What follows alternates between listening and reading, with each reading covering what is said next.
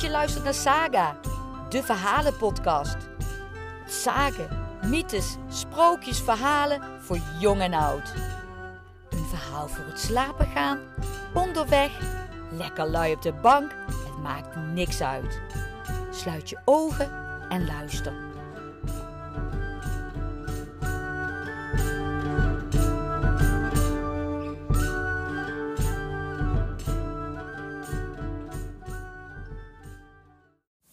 De zeemeermin van Westerschouwen. Zeemeerminnen, deze mythische half mens, half visfiguren, die spreken wel tot de verbeelding. Wie kent er eigenlijk niet uh, Ariel uit de Disneyfilm? Of het beeld van de zeemeermin in Kopenhagen, gebaseerd op een sprookje van Hans Christian Andersen, waar Ariel ook weer op gebaseerd is. Nog meer zeemeerminnen of was het eigenlijk een waternimf, en daar wordt een beetje over gespeculeerd, vind je bij de Lorelei in Duitsland.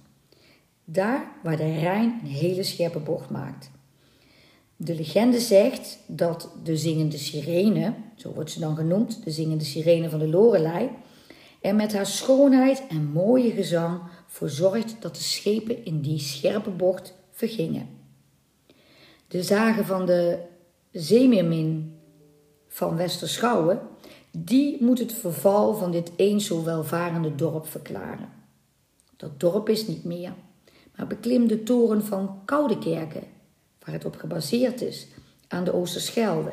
En daar hoor je nog de vloek van de zeemeerman in het machtige geluid van de wind en de golven.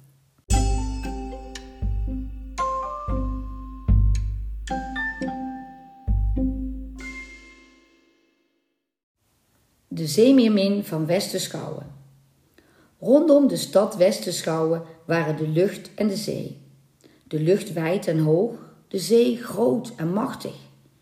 De wind joeg de golven op en blies de schepen voort, en de golven droegen de schepen naar de haven. En met de rijk beladen vaartuigen kwam welvaart naar de stad. De mensen van Westerschouwen waren vrolijk en ijverig. Dit ging zo jaren door de stad groeide, de mensen werden rijk. Toen kwam het ongeluk over Westerschouwen. De rijkdom maakte haar burgers zelf ingenomen en trots. Er was geen betere stad dan Westerschouwen. Er waren nergens snellere schepen. Er bestond geen mooiere haven. Op de hele wereld niet. En er waren nergens zulke goede vissers. De vissers hadden de stad groot gemaakt. Ze hadden hun voorspoed en rijkdom met eigen handen verdiend en ze vonden het de gewoonste zaak van de wereld dat het zo goed met ze ging. Was er ergens anders armoede? Eigen schuld, eigen schuld. Was er ergens tegenspoed?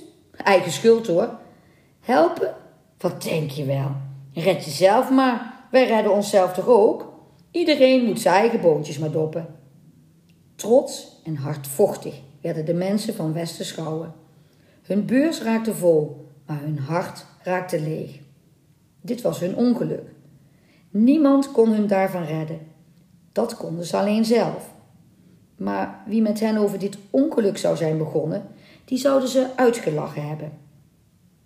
Toen gebeurde het op een dag dat er op een van hun vissersboten een wonderlijke vangst werd gedaan. Het uitgeworpen net na enige tijd weer opgehaald, kwam met een vreemde buit boven water. Er spartelde een zeemeermin in. Omsloten door de mazen blonk een met schubben bedekt vissenlijf, met een paar blanke armen en een wondermooi vrouwenhoofd, omkruld door zeegroene haren. Eerst schrokken de vissers. Toen zagen ze dat het gevangen wezen ongevaarlijk was en kregen ze de grootste pret. Ze stonden dansend en spottend om het net heen. Trots schreeuwden ze het bericht van hun vangst naar de andere schepen van de vloot. Ik klaag dat schepsel. Kijk, de gezicht is. Oh, er lopen tranen langs. Zoute zeemeerminnen tranen. Ach, wou je eruit, vrouwtje? ja, wij willen er ook wel uit. We willen er allemaal wel uit. Maar jij blijft er mooi in, hoor. Kijk haar eens grabbelen in die mazen. Nee, wijfie, trek er maar niet zo aan. Ze gaan toch niet kapot. En anders zijn wij er zelf ook nog. Moet je die haren zien? Welke vrouw wil nu groene haren aan haar kop hebben? Nou, ik ben blij dat ik niet met een meermin getrouwd ben. Wat jij zei me. En kijk eens, schubben aan haar lijf. Ben jij een vis of een mens, vrouw? Geen van tweeën. Ze is een spookwijf, Klaas. Een zeemeermin. Vooruit, hijs maar op, daar gaat ze. Hé hey Janus, hijs er maar op aan die mast. Hé, hey, wacht, ik help een handje. 1, 2, hoepla. Hey, niet zo keer, mevrouwtje. Daar is het morgen nog vroeg genoeg voor. Je hangt daar en je blijft daar voorlopig hangen. Ja, ja, kijk jij nog maar eens goed naar dat water. Daar kom je uit, maar daar kom je nooit meer in. Had je maar niet zo dom moeten zijn om je te laten vangen. Ze riep nog wat, die arme zeemeermin. Maar ze riep het niet tegen de mannen. Ze riep iets in de richting van de zee. Verlangend strekte ze haar armen uit. De vissers volgden haar blik. Hé, hey, er zwemt er nog een, riep er toen iemand.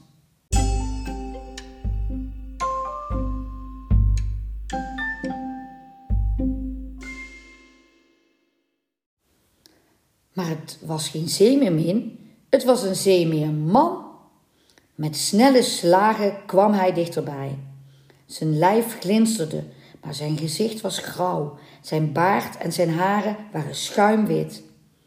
De wind blies de zeilen vol. Het schip schoot snel naar de haven toe. Maar de zeemeerman haalde het toch in en hield het bij.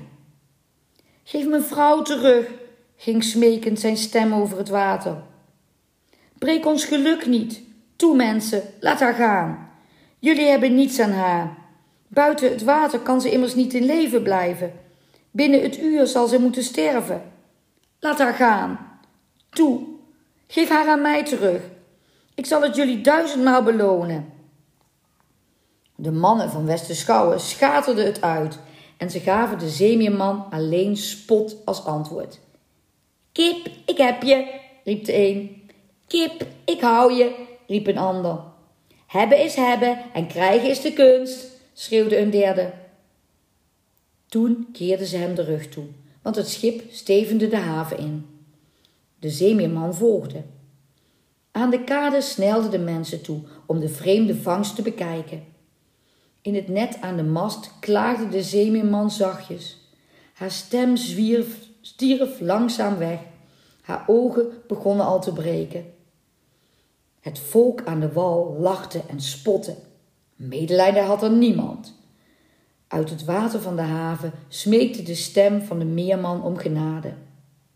Men gooide met stenen naar hem. Toen hief de meerman zich hoog uit het water op.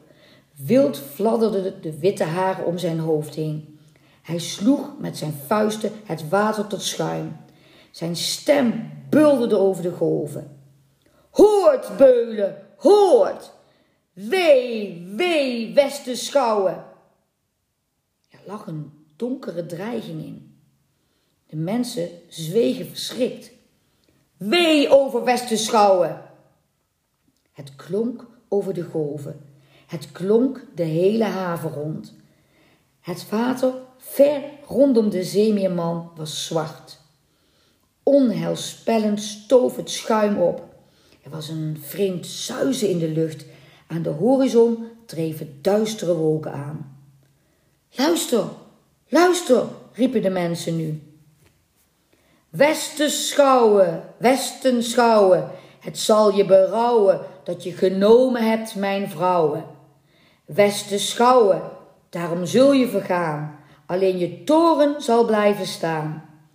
Maar als je me teruggeeft mijn vrouwen, zal ik wal wallen rondom het stadje bouwen. Toen dook de meerman onder. Even was het stil onder de menigte. Toen klonk ergens een luide, spottende lach en weldra lachten en spotten ze weer allemaal. Maar sindsdien kwam het noodlot over de stad. De haven verzandde. Men zegt dat men dikwijls de meerman zag uit de golven omhoog schietend, de handen vol zand en wier dreigend. Geen schip kon er meer in. De handel verliep. Waar eens rijkdom was geweest, kwam kwellende armoe. Het zand drong steeds verder op. Het stortte zich over de stad heen. Het drong in de huizen door, door gaten en door kieren. Daken stortten in, muren sloegen om.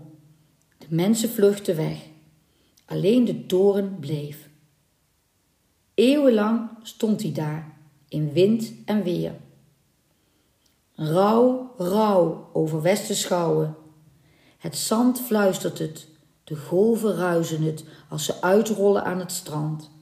De wind loeit het luid als hij waait rondom de eenzame toren. Rauw, rauw over Westerschouwen, rauw over Westerschouwen.